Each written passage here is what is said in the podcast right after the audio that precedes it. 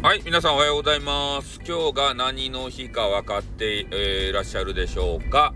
えー今日はそうですね、えー水曜日なので、中の人 .fm がね、えお昼の12時からだいたい30分間ぐらいですか、えあるということでね、え皆さんも多分中の人 .fm を心待ちにしてるんじゃないかなって。ね。で、今日は多分ね、えーいきなり実装されたわけのわからんポッドキャストですか？あれについての話があるんじゃないかなと思います。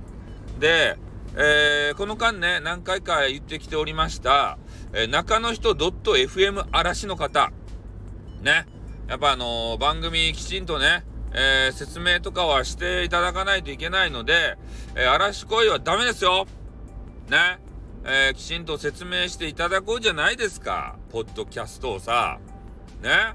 本当あの、嵐は推奨はいたしませんので、えー、本当ね、コメントもしづらくなるだろうし、えー番組進行もね、少なく、あ少なくて、えーやりづらくなるだろうし、ね、嵐行為は、えー認めないということでございます。なので、えーここでね、この場で講義をさせていただきます。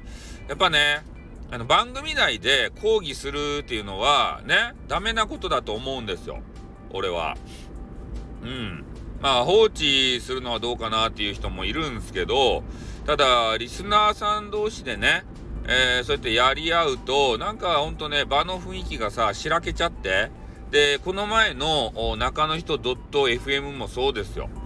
ね、変な嵐がやってきて、ああだらこうだら言う。で、それに対してね、やめろよやめろよっていうような、えーガチ勢がね、スタイフガチ勢が戦おうとする。で、あの姿を見ていてね、なんか滑稽やなと。なんか嫌やな、この部屋って思っちゃったね。だから今日はそういうことがないように、ね、もう変な嵐が来ても、もうあの、運営さんに、あとはもう託そうじゃないですか。ね、運営さんが放置するんだったら、そういう姿勢なんですよ。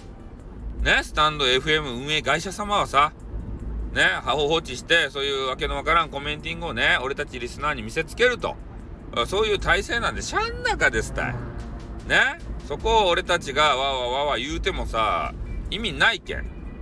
ね、そういう方針ちゃけん。白氏とね、渡辺がなんかできるわけじゃないっちゃけん。ね、絶対ブロックとかね、ミュートとかしないですよ、彼らは。